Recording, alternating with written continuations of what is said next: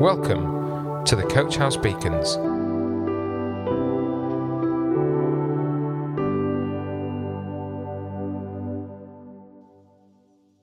Hello, everybody. Uh, my name's Jamie, and welcome to this beacon. This is part three of my mini series about not settling for less. If you haven't listened to the other two, it'd be a great place to start. In part one, I brought the basic idea that if we truly want to pursue our purpose and reach our full potential in life, then we must face up to these two truths. Number one, God has placed more within us than we realize. And number two, we're likely to have settled for the life we are living right now. So, in the previous two parts, we looked at needing a clean heart, a clean mind, and we concluded with looking at understanding and using the gifts God has given to us.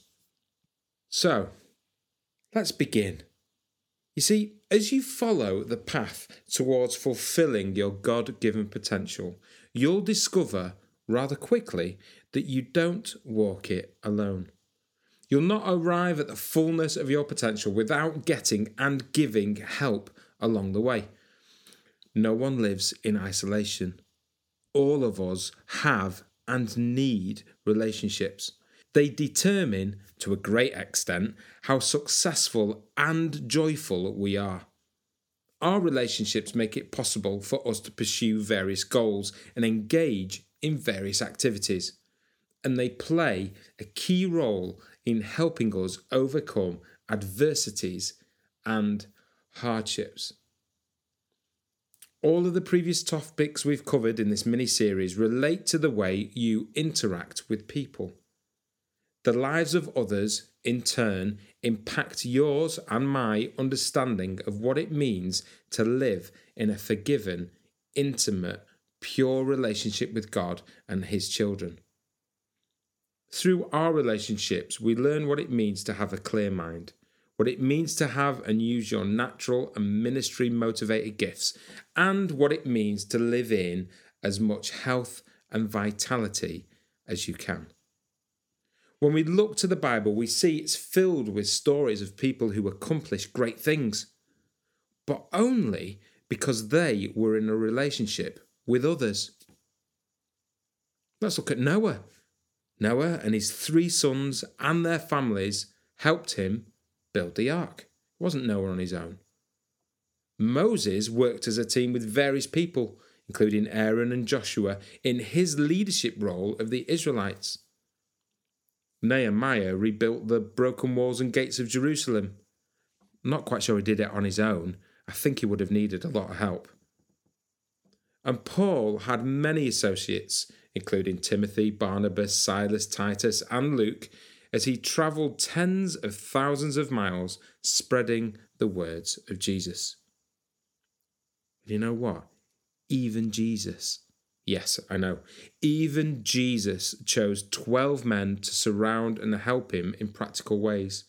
And he developed such a strong, strong, mm, and he developed such a strong bond with them that every one of them was willing to die for him. See, God's plan for each of us is to be in relationships that provide mutual help and assistance. As much as we need others for help and friendships, they need you for the same reasons. To a great extent, your relationships determine the ways in which you pursue your potential and accomplish God's plan for your life. Choose to make relationships that God honours, blesses, and uses for His purposes. Ask Him to send the right people to you, helping you to discern whether a relationship is right for you. Trust God to be an active participant for good in every relationship He encourages you to develop. Now, finally, do you talk with God about your plans? Or do you hurl yourself, a little bit like me, into an almost frantic routine each day? Do you rush from place to place and job to job, thinking that in all of your business you are accomplishing real work or establishing real relationships? The truth is, A balanced life is structured according to the purpose that God has established for your life. If we look to Jesus as our example, he structured his life according to the Father's plan. His schedule did not rule him. Jesus also approached his life in a few ways that are particularly relevant to us today. Jesus never attempted to justify his plans or make excuses for any aspect of it. He didn't say, as many people do today, I just needed to get away, or please forgive me, but I just don't have time to.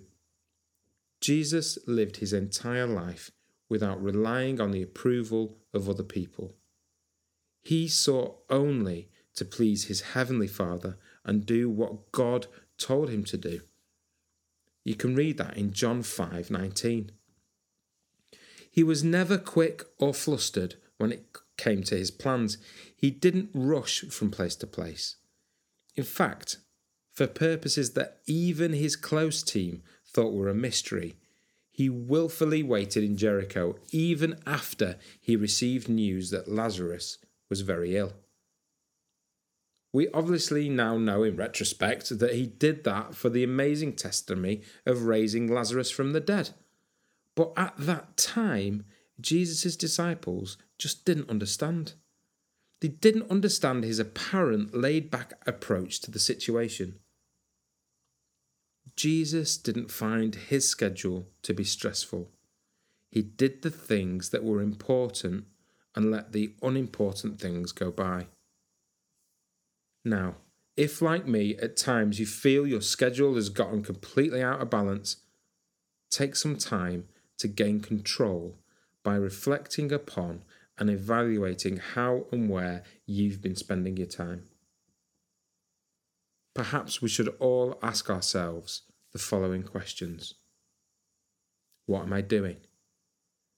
Which of these things is absolutely vital to my fulfilling my potential and purpose, doing what God's created me to be and do? What do I really need to do? What do I need to let others do? And what doesn't need to be done at all? Some answers to these questions may be difficult, and you may need to make tough choices about your time, your work, and your current relationships. But there is no doubt that there are changes that you can make that will minimize stress, streamline your day, and help you get more out of every hour that God's gifted you. So let's ask Jesus today to reveal these changes. And then once you are aware of them, act on them. Then pray frequently and regularly to the Lord to help you remain flexible and to be wise in the way you spend your life. So as we finish, let's just read that in Psalm 90, 12 to 17. Oh, teach us to live well, teach us to live wisely and well. Come back, Lord. How long do we have to wait? And treat your servants with kindness for a change. Surprise us with love at daybreak, then we'll skip and dance all the day long. Make up for the bad times with some good times. We've seen enough evil to last a lifetime. Let your servants see what you're best at, the ways you rule and bless your children. And let the loveliness of our Lord, our God, rest on us, confirming the work that we do. Oh, yes, affirm the work that we do. I hope you have a blessed day. Coach House Beacons, the Coach House Church Daily Devotional.